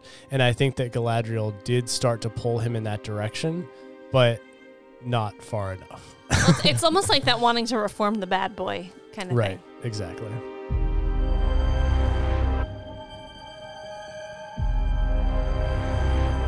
Let's move on to the Southlands we have Bronwyn, Theo, and Arondir, and of course the villain Adar. We have the eventual battle in Middle Earth, bringing in the plot line of Galadriel and Numenor, and of course we have the creation of Mordor. What did y'all think about this whole uh, Southlands plot line and the creation of Mordor? I really liked the um the whole like Bronwyn Arondir Theo plot line. I thought that was really really great. Um, the Southlanders they just felt very believable. You know, a lot reminded me a lot of Rohan minus the horses, I guess. Um, yeah, Yeah. they were they were really The really good. man. I liked the relationship between Arondir and Bronwyn. It's a it's a very you know it's incomplete, but it's a very sweet romance. But also, you can see they're like struggling with knowing what to do about their feelings. Makes Yeah. a lot of sense. Um, I also love what Theo's gone through because I I remember at one point like throwing out to Nate like, could Theo be Sauron? Is he gonna be bad because he, you know, was interested in that hilt of Sauron's sword that was the mm-hmm. key but seeing him, you know, at that age, at 14 or whatever, when often, you know, you're kind of kids are trying to figure out who they are and seeing like he struggles. He does some real stupid things, but he ends up doing the right thing, giving the key over, fighting for the right side is just really, really cool. Mm. And it's also kind of interesting. We have no clue who his dad is. I would love to love to know more about that. There was no father. That was bad. Good, but bad. Yeah, for a while people were like, maybe Halbrand's his dad, and it's like, well, at this point, let's say no. Well, yeah, not to mention that he doesn't look anything like him. yeah, Um, I also thought one one moment that was just really sweet when Theo and Galadriel found everybody, uh, found the rest of the Southlanders after um, the explosion of Mount Doom. It was just really cute to see how much how excited he was to see his mom, and then just that big hug he gave Arondir was so sweet. yeah. Yeah. So I loved all of that. The creation of Mordor I thought was great. Scientifically, I don't know how accurate that is, but it was really intriguing. That idea of just Perhaps Earth science works differently in Middle Earth. yeah, aha. So what what I've heard, uh, well, first let me just say, you don't think Theo is going to become a ring wraith? I had not even had that Oh, thought, but now I, I- absolutely do. Thank you for that. Uh, that is so sad, but it could be right because if he becomes like the king of something, Yeah, I imagine some ring wraiths are hiding in plain sight right now because we know that you know the nine rings given to mortal men; those men become ring wraiths. Um, several of them are from Numenor. Some But are from have the to- east. They have to be given the rings f- by Sauron, though, right? So, like, Yep.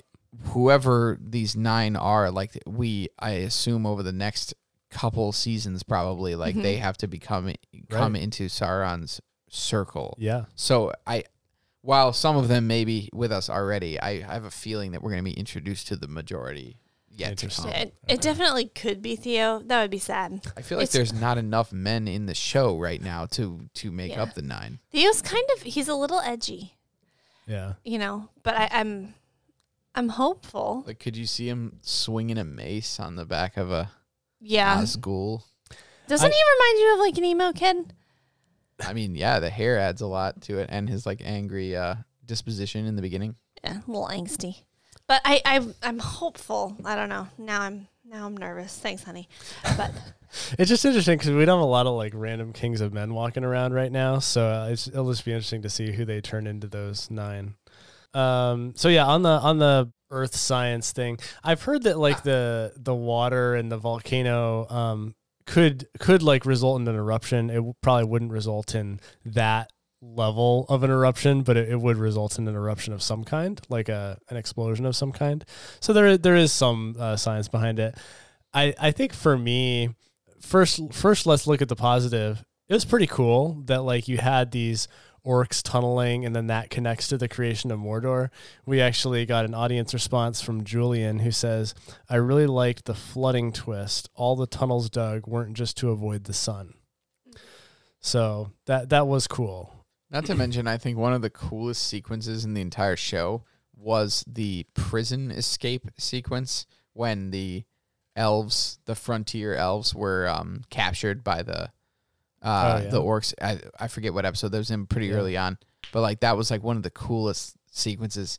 And then and and the uh, seeing the elves wanting to not cut down that tree that was in the way. Yeah. That was like just a cool. Yeah. oh yeah, that was that was cool. Yeah, so that's um I, I think overall like that that creation of Mordor was really powerful. I think one thing for me, um, I would just say death is a major theme in Tolkien. Uh, Tolkien once said that the Lord of the Rings was primarily about death and about like how how to face death and um, how different characters did that. And that's just such a fascinating thing. because I think most people would not say that's what the Lord of the Rings is about, but that's something Tolkien found to be extremely important. And I think so far, like this series has not really reckoned with death in the way that I would expect that it might. Um, and again, we'll probably see that in future seasons. But I just think so far there have been opportunities like the creation of Mordor. This is this massive moment when uh, the, the the science part that maybe wasn't quite right is if this level of like pyroclastic flow or like these fireballs are coming, like basically more people would have died. Like in in the show, most people just kind of walk free, like they're coughing and there's like smoke, but like most people are fine. At least most of the main characters. Um, and realistically, it's like well, probably more people would have died. But I also think just thematically, I think that it would have been interesting for it to be more of a tragic moment, even for Galadriel, to have thought like Galadriel brought about this battle and now this tragedy has occurred. And I think in the show, it's like, oh, this is sad that this happened, but because really, like, yes, Míriel gets blinded, but all of the key characters survive, even Bronwyn and Arondir and Theo, who are these like show creation characters Very Like, true. And like obviously we know Isildur's fine and like like one of Isildur's friends dies but he's the one we don't really care about. And like so I I just feel like they didn't sell the tragedy of the moment in the way that they could have if they just let just let at least a character that we deeply care about die. Um so that was kind of curious to me. I do think Adar was a great villain. Yeah, I really, I really enjoyed and hope to continue to enjoy his character. We'll get to see his face off against Hall Sauron. Or will he just bend the knee as soon as he arrives? I'm curious to see that. I doubt it. He seems He to be pretty anti Sauron. Really hate him. Yeah.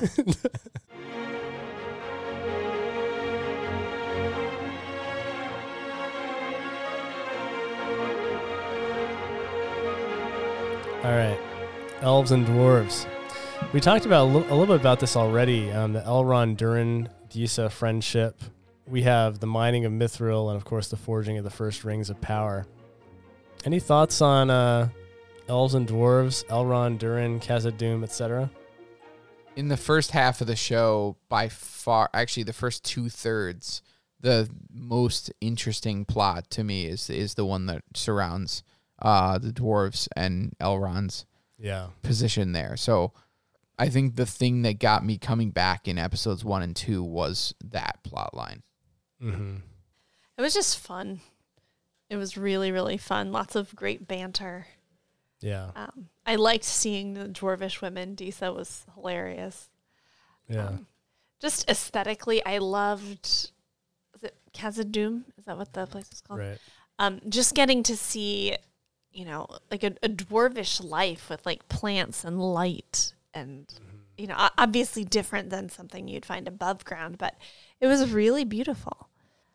I thought the mithril thing was really, really cool. That debate between um, Durin the Fourth, right, and his father Right.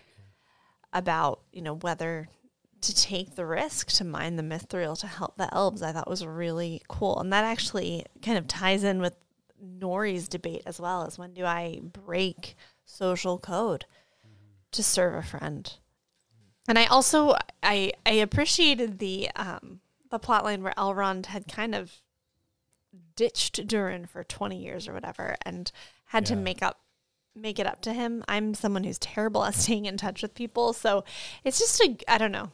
It's a good reminder to stay in touch with those people who aren't nearby, but also hopeful that you can rekindle friendships that have, Mm. you know, I loved been the hibernating. That yeah. was great. I loved the sense that he where where Durin was so upset because he said like it had been like nothing to an elf, but it was a whole lifetime to him. Yeah. I was like, that was that was interesting.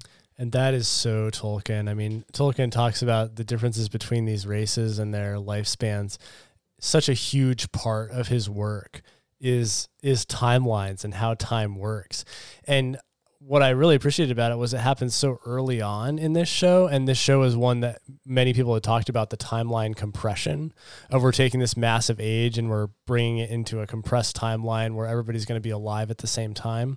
And I really appreciated that they brought in that difference between the elven lifespan and the dwarf or man lifespan right there at the beginning to just showcase the, the difference and to sit with that because that is so fundamental and becomes even more important later in the second age. The dwarves in the line of Durin can live 500 years. Oh, right? really? Isn't that right? I, I don't know. Can someone A Google it? Tolkien thing that you don't know? Let me look. Rich is like, is this is this Is this is this what you feel all the time? Yeah. Except for now, of course. It's national treasure. It's Okay, Riley so- talking about daylight savings time, which Benjamin Franklin did not invent. I learned from a podcast. Fun fact. you didn't even know that. Yeah, it's a British invention, I think. Yeah, so according to this, the the typical dwarves live around 250 years, but certain dwarves in the line of Durin lived up to 500 years. Oh, interesting. Oh, interesting. Okay. Yeah, so I think Elros lived 400 years, who was like the founder of Numenor. So apparently some dwarves lived even longer than him. I have a lot to say about the Mithril plotline, and because it's late, I'm going to save everybody my massive thoughts on that. Call in later if you want to talk about Mithril. I mean, can we just for a second mention how lame it was that the Balrog was awakened by a falling leaf? Like, come on, man. That was a little little anticlimactic. I think that was a, a member berry. Remember that? Yeah, like I yeah, fan- yeah. little fan service there. Um, no, I mean, t- to me, I, I didn't love like the elves dying plotline. I just think that there was some stuff there where, uh, you know, basically we have to take it on Gil Galad's word that like this tree that's shriveling means that all the elves are going to die in the next three weeks. Yeah, that or- was also whatever. Very weird that Um, like that wasn't explained at all, like why they would die or or why it was so quick. Yeah. So we we didn't know why the tree began to shrivel. We didn't know why the tree shriveling meant that the elves' souls were going to be destroyed, and we didn't know why we knew that that would somehow happen by the spring. We kind of Yeah, had to take it all on That's a good Gil-galad's point. word. Yeah, like I mm-hmm. was just thinking too. I just remembered that I was thinking in the beginning of the show. Like I was like, wait, are the again not knowing? Like I was like, are the elves' soul tied to this tree? Yeah. Like if someone cut down this tree, do all the elves die? Yeah. Like the It's droids like the droid in- control yeah, I'm like, I'm like, if we cut down this tree, the elves are just like, "Wah." like, is that what's going on? Yeah. So So is that not the case? It's not the case. Okay. And that, that that's the thing is that I, I think what what will often happen with plot lines like this that are put in adaptations is that people will say, "Oh yeah, I didn't quite like get that. I didn't quite understand it, but I'm sure if I read the books, then I'll understand it." And the answer is no. You won't understand it cuz it ain't in the books. it is a fabrication. It is a way though to connect to that with what's going on in the Southlands and with Sauron. Like I can see why they made the call.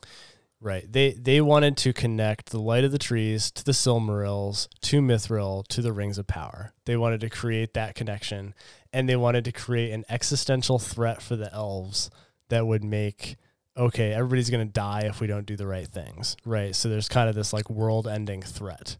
Um I get it. I didn't love it. But I'm very happy for those of you who did. Oh, um, one other thing on this. Uh, uh, obviously, this this plot line then ties into the creation of the Rings of Power. Uh, Galadriel has to give up her dagger. She's been holding on to this dagger of her brother Finrod that has been representative of her uh, quest to find and destroy Sauron. She has to give this up at the end, melt it down to help forge the Rings of Power. I really liked this. Uh, I agree. That's it's thank you. It's um a great great symbolism, right? In the uh partly in the odd end of her quest, given that she now knows who Sauron is, but also because she's giving up this thing that has been such an obsession of hers and so valuable to her. The giving up of items of value at the proper time is such a key theme throughout Tolkien. It is very important, obviously, with the One Ring and the ability to give up or resist the ring or any of the rings of power. Fundamental to to this series too, of course. But also, there's this great moment in um, in the Lord of the Rings when uh, Pippin has dropped his elven brooch from his cloak, and Aragorn returns it to him, and Aragorn says, "Here also is your brooch, Pippin." I have kept it safe, for it is a very precious thing. I know, said Pippin. It was a wrench to let it go, but what else could I do? Because he had dropped it so that Aragorn would uh, know the trail to find him. And Aragorn says, Nothing else. One who cannot cast away a treasure at need is in fetters. You did rightly. So, this That's ability to value these treasures while they're needed, but then to cast them away when we must. You must learn to let go what you fear to lose. Sure. Particularly when you're at the fires of Mount Doom.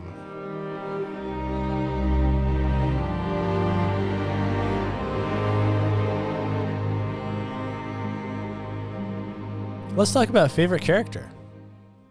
Richard Chrisman. Who's your favorite character in Rings Oh, of Power? the full name. Um, I, I don't. It's hard to label a single character. Okay, the character I enjoy the most is Durin. Um, a great, the a char- great choice. the character that I'm the most interested in is Halbrand. okay. Yeah. Excellent. I'll leave it at that. There. How about you, Megan? I like Bronwyn. She's just wonderful. She lives in the mountains. She's a healer. She's strong, feminine, all the things. I'm surprised Good you say taste in that. men. Why? I'm surprised you say that because she comes off to me as a bit of like a witch character What? because she's like a. She's that's a, just how she comes off she's to a me. doctor. She's a nurse, doctor. She's a healer with. She just is using like old fashioned medicine. okay, I consider myself corrected. Yeah. The the mystics. Yeah. They're super creepy. yeah. Imagine if your favorite character was the Mystics. Yeah, I'd be highly Pretty concerned. sweet villains, though. You gotta admit, They're that good was villains, but they're Awesome fight terrifying. sequence. Ugh. Yeah. All right, all excellent choices. My favorite character is Elrond, Mhm. played by Robert Aramayo. I could have bet all the money in my bank account that that's what you were gonna say. He's so good, guys. Oh man, Yeah. S- uh, he's so he's so uh, lovable, likable, He's so It's just Zach Ozinski to me. he's Zach. you want to like give him a hug. Yeah, he probably plays the flute. Did you hear that, Zach? yeah. Hi, He's Zach. got good hair. Both of them do actually. He's so like sincere. Yeah. He's very ornery in Lord of the Rings, though. Like with Arwen, and that, like he's always angry, Oh, but which he- surprises he's me. well, he's an old dad, and and so- his Yeah. daughter's Yeah. falling in love with the guy that he only half approves of. That's Mhm. just normal dad stuff. Yeah, I just love I love how like a, s- how, how a s what a smooth operator he is.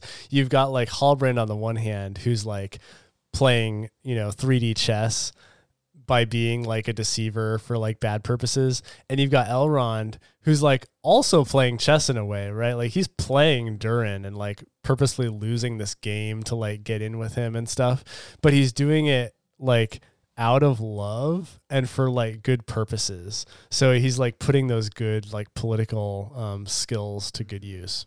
Love him. oh yes, I like how he was introduced as well, where he was just like sitting in the trees, and he was like annoyed that they came to get him. He's, and he's yeah, yeah. writing Gilgalad's speech, Yeah, which he right, then like right. mouths. yeah, yeah, yeah, that was good. uh, some runner-ups: Durin, which you mentioned, Sadoc Burrows, who I mentioned earlier, Nori Brandyfoot, lover, and Elendil. Who So Megan mentioned your earlier. I runners love up are just the rest of the cast. Dude, no, I'm the kidding. cast is Yeah, yeah. massive. I was just looking at the cast is. today, and it's so big. I was like, I cannot believe how many like key characters there are in this. Can I series. say that one thing that's just interesting? There's a lot of key characters, not a ton of extras. In Sure, like, yeah, you know, this is something we talked about. Like the the Yeah. actual number of Southlanders is pretty small. COVID. Yeah, Yeah, probably. yeah. All right, favorite scenes. We may have mentioned them already, uh, so feel free to uh, mention that if you have. But uh, Megan, what was what was one of your favorite scenes? I was thinking about this. I really like that moment when Míriel is with um, Elendil in kind of the belly of the ship, and she that was a just good scene. leans her head on his shoulder for a couple minutes, and and that need to just kind of be there and have support, so you can go be strong. I think as a mom, that's something I need. Sometimes I'll just, while Nate's working, just like go hug him for a second and like get that strength I need to like go back with my game face with the kids. I think from a Beautiful. from a learning or from a, just a filmmaking perspective, there was also something just really powerful about the Galadriel and Sauron like jump into her Mm. past and in her mind. Such a good scene. Yeah, That was the like- Mind Palace. Yeah, it, it was like I don't know. I don't know. if Favorite's a hard word because it wasn't like a fun, cozy scene, but it, It was was, really well done. really good Yeah, and really powerful. And if you've ever Arresting. struggled with, you know, mental health or any kind of doubt or any kind of mental challenge, it, it really is very, very powerful. yeah. So I guess the same way that I answered about favorite character, I have a favorite scene for fun and favorite scene for seriousness. And uh, Do it. my favorite scene for fun is the scene when uh, Elrond is talking to Durin about how the fate of the entire elven race rests in your hands, and he's like, "Whose hands?" and then, and when he finally he's That's like, fantastic. "He's like your hands," and he's like, "Huh." like it just- so yeah, like I, I just like loved that scene. Like I like I had this big smile on my face because of how well like acted and how well written it was. Um, so good. but then my favorite scene, um, I I really really liked, and this isn't like an official answer, I think because of how small it is, but I really really liked the like last shots of the season leading into the um credits. Like I thought that they Mm. one of the strongest like exits of a scene of a season that I've seen. Can you Um, remind me what, what they did? So like just the we we have the the forging of the rings in the in the tower and then it Oh, kind yeah. of passes there's this very like eerie um piece that was written with the lyrics of the uh the the Oh, riddle yeah. from Lord of the Rings but we see Halbrand like hiking over the mountain to Yeah. see um and he sees Mount Doom. Okay, can I point out he has different hair, doesn't he? Like he looks a little less scruffy and a little more like oh yeah, yeah, dark and sultry. yeah. Yeah. I think well I think that was just after he got cleaned up in um at the tower. but his hair looked longer, I thought. Maybe. No, no, it, it was He just is a shapeshifter. He has magic. He can It's do stuff darker. with Yeah. his hair. Um, but the um, The scene where Sauron simply walks into Mordor. that was very very cool. But since that's just like a minor glimpse. My uh, my true answer is when uh, the stranger said, "I am good," and beat Yeah. That back was the. so. I was like this, and like the tension of her telling him that he can. Um, like me personally, I I struggle a lot with whether or not my I believe that like I my life is predetermined or if I can choose like who I am and like whether I'm one of God's or not. Like does he get to pick or do I pick, you know? And so that that discussion really interests me and then him uh that just the the power of his decision. Uh, and I think that was a very well filmed scene, very super well acted scene. Um yeah, and uh, we haven't talked about the stranger much, so just really quick too. The way the stranger is um, depicted, the way that he is costumed, and the way that he moves around makes him look um, so otherworldly, and I just think that's just props to the the creation team for that and the Mhm. actor. Yeah. Yeah, absolutely. Well. Daniel Weyman as the stranger. Great favorite scenes. I'll mention uh, we talked about Elrond and Durin's argument about Elrond uh, missing Durin's life. One of my favorite scenes. Also, um, Elrond's memory of his father, his father Eärendil, uh, is such a fascinating figure in the lore, and uh, just it's such an incredible story of like going to Valinor and convincing the Valar to help Middle Earth, and then basically becoming a star by taking a Silmaril to the heavens. Um, it's it's just a crazy like mythical story that Elrond's dad has. It's and that's one of those moments, and you know, like Tolkien. Tolkien really knows how to create his history. Yeah, I yeah, but I mean, it's like like an, an Elijah kind of thing. Like it's just kind of this like I I can't even believe this happened. This is incredible, and um, it, I think there's a way that you can kind of bring that in where it takes you out of the story and it makes you feel like oh I don't believe this, but because of the way they brought it in and and Elrond is talking about his dad and it's it's about it's about Elrond feeling like he can't measure up to his father and that he no longer has a connection to his father. He can't even talk to his dad anymore. Such an amazing way of like bringing in the actual lore from Tolkien, but making it about something human. And Elrond using that to give Durin advice about Durin and his father. Mm. Uh, such a beautiful scene. Yeah, that, Love that. that is really. I forgot about that. That's really cool. Also have to mention this wandering day. I like the song but just the montage of the harfoots uh, wandering going on their journey as you see the locations on the map um, including the gray marshes which will become the dead marshes uh, probably by the end of the show. But um, the harfoots journeying you know with, with that beautiful song of poppies i really enjoyed that. And uh, when the harfoots set off after the stranger in episode 7 just this moment of we're gonna go help him out. And it uh, echoed to me aragorn legolas and gimli saying we're not gonna leave merry and pippin to their fate. Um, we're gonna go rescue them. And it's su- it's just such a lord of the rings thing to have a group of characters say we're gonna go together to help this person. And even Sadoc saying i'm gonna go really with you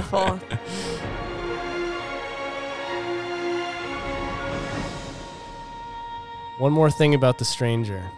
Is the stranger Gandalf? yes. I mean, I only think he is because you told me you think he is, so I really have nothing to say. The follow your nose line. I didn't catch it. Nate pointed it out to me, but that's a dead giveaway to me. Yeah. At, at But- this point, no one else even makes sense. Before I knew that, I was considering whether or not he was Gandalf or Saruman.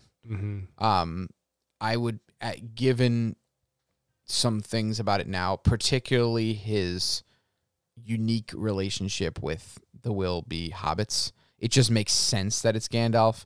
Um, so Yeah. I think at this point, I think it would actually be narratively weird if it was Saruman. Right. But like now that we like the character so much Well, as well. Well, well, we should odd. like Saruman as well because Saruman is good up until the time Yeah. of Lord of the Rings. So we should like Saruman in the Second Age. Yeah, I mean, uh, yeah. There's there's some weird there's some weird timeline stuff going on, and Círdan the shipwright even had some misgivings about Saruman when he first arrived in Middle Earth. But um, yeah, there's there's some interesting stuff where up until this last episode, we thought this guy might be a blue wizard because the blue wizards spent time in the east. Tol- Tolkien says uh, I think they went as emissaries to distant regions east and south, far out of Numenorian range, missionaries to enemy occupied lands, as it were. What success they had, I do not know, but I fear that they failed, as Saruman did, though doubtless in different ways, and I suspect they were founders or beginners of secret cults and magic traditions that outlasted the fall of Sauron. And in a later letter, he said, Morinehtar and Rómestámo, which are the names of the Blue Wizards, ensured that the forces of the East did not outnumber the West, thus helping secure victory for the free peoples in the War of the Ring.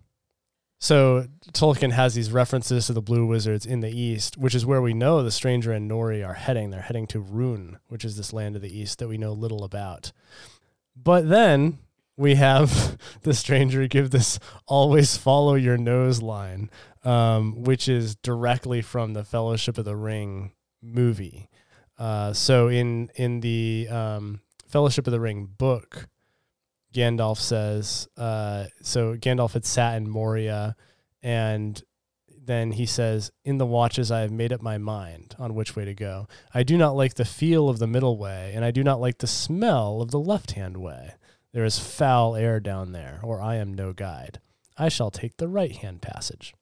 But of course, in the in the movie, he says, "When in doubt, marry a duck. Always follow your nose," which is essentially the same line the stranger uh, tells Nori at the end of this. So at this point, uh, while I think from a lore perspective, it would make more sense. Uh, being in the Second Age, it should be a blue wizard. Being going to Rhûn, it should be a blue wizard.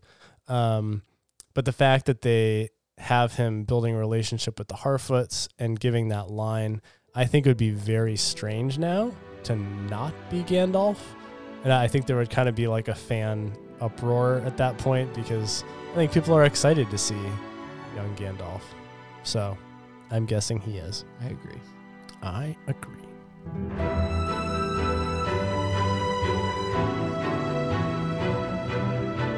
All right. Ring number three speculation. This is where we're just going to get into what we think might happen in the future. So, if you want to just sit with this season and not hear anything about what might happen later on, check out now. But for just a few minutes, we're going to talk about what we think will happen. This is Ring 3. Richard Chrisman, what are you looking forward to in season 2? I am particularly looking forward to again, I'm very, super intrigued by Halbrand, and I want to see what happens um, when he finishes his hike uh, to Mount Doom. I, I want to see, even though it might be multiple seasons from now, I want to see him like forging the ring in the mountain and like putting the men under his will and stuff. Like I'm very excited to see like the creation of the Nazgul and him like kind of building his kingdom and like assert, asserting his power in Mordor. Like that really interests me. So looking forward to that. Um, and then also seeing, we know from that at the time of the Hobbit, Gandalf is old friends with Galadriel and Elrond. So I'm I'm excited to see if the stranger is indeed Gandalf. I'm excited to see them come together, presumably prior to the War of the Ring. Yeah, they got to meet up. So here's some quotes from an interview with THR that uh, the showrunners gave. Payne says, Season one opens with Who is Galadriel? Where did she come from? What did she suffer? Why is she driven? We're doing the same thing with Sauron in season two. We'll fill in all the missing pieces. Wow, interesting. I didn't expect that. Yeah. McKay says Sauron can now just be Sauron, like Tony Soprano or Walter White. He's evil, but complexly evil. We felt like if we did that in season one, he'd overshadow everything else. So the first season is like Batman Begins, and The Dark Knight is the next movie with Sauron maneuvering out in the open. We're really excited. Season two has a canonical story. There may well be viewers who are like, this is the story we were hoping to get in season one. In season two, we're giving it to them. Interesting. I think for me, uh, like I said early on, rings of power. Not a lot of rings. Uh, not a lot of power. I think we're gonna get more. We're gonna get more rings, that's for sure, in season two, uh, and probably a lot more power. So like they only forged three rings, Yeah. and now he's gone from Eregion. So like, Yep. does he forge the rings for the dwarves and stuff like himself, or do No. the elves do that? Or no, Celebrimbor and the elves do, okay, um, with the help of Sauron, and that's what's so strange is that um, canonically, like the three rings were made without the help of Sauron, and that's Mhm. part of the reason that they can't be overcome by him in the same way. Mm. whereas the other rings were all made with the direct assistance of Sauron. so I wonder if he's just going. I wonder if. Um, because Galadriel and Elrond will resist him, right? But I wonder if he will just be so charming that he will come Yeah. right back in. He's coming back. I I, I think Hall I think Halbrand, as we know him, is absolutely coming back to Eregion, and I think Celebrimbor is going to welcome him with open arms, um, because he's very helpful and he has a lot of gifts. Um, I do think it's strange now that because canonically, uh, Galadriel and Elrond and um, Gil-galad are very suspicious of Sauron. He fashions himself as Annatar, the Lord of Gifts, and they're kind of suspicious of him. But Celebrimbor and, and the others are very much like welcoming him in and allowing him to help them. It's a strange point they leave us in now because they've kind of rushed that relationship with Celebrimbor, and then all of a sudden Galadriel now knows Halbrand's true identity. So now we're at this place where is Galadriel just going to not say anything? It or sound- is it- she going to say it and not be believed? Well, it almost feels like yes, because remember, and she didn't tell Elrond, and he only Right. knows because he found that scroll. yeah. I wonder if they're going to, for some reason, like keep it to themselves who he is, Yeah. which we'll see. It's it like and it seems kind of dark like she's hunted Sauron like for all of these years and now she knows who he is but she's going to like keep it a secret but I, that might be literally what they do. Well, I wonder if the reason why she keeps it a secret, like the only compelling reason I could see for that would be that the shame that she feels is so great that Yeah. she is has participated in in this that she can't bring herself to let people know that she is part of it. Yeah. I, I think that seems to be the story we're telling, s the, the story that they're telling. So I think that's probably a good guess. Um, but regardless, I really hope they do have Halbrand Sauron come back to Eregion and do more Rings of Power forging. I was actually kind of disappointed how the relationship between Sauron and Celebrimbor prior to the reveal of Sauron's identity was relegated to just the last episode of the season really you know, most of the important scenes with Celebrimbor took place in episodes two and eight, and I just wish we could have gotten more meat to that plot line. Sauron's enticement of Celebrimbor and the other elves of Eregion, which in Tolkien he does by claiming to help them make Middle Earth as beautiful as Valinor, is really the inciting event of the Second Age, and it's a hugely significant part of the story. So I trust we'll get much more of that in season two. I want more dwarves. And we're definitely going to get more dwarves and dwarves accepting rings of power. I bet you Durin's dad's gonna want one. we know those dwarves are going to be delving too deep.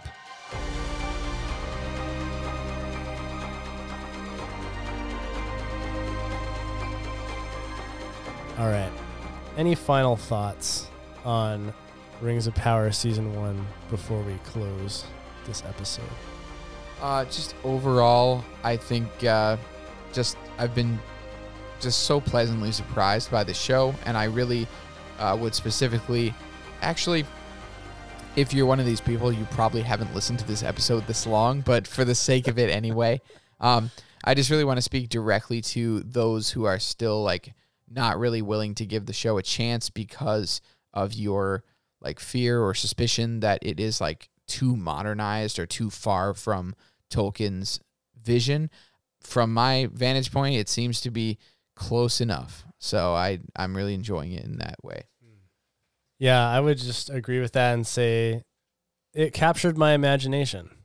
I mean, going through watching this series, it had me frequently going back and like rereading parts of Tolkien's works, theorizing about what would happen in the show, and just putting my mind to thinking regularly on these themes of subcreation and resisting temptation and redemption and courage and adventure that uh, are so integral to Tolkien's world. So I think this season accomplished what it needed to, and I'll be very excited to see the next one. Thanks so much for listening to Forefront 360. If you stayed with us this whole time, congratulations. You're amazing. We appreciate you. You deserve a ring. Until next time, keep pursuing authentic faith and excellent art.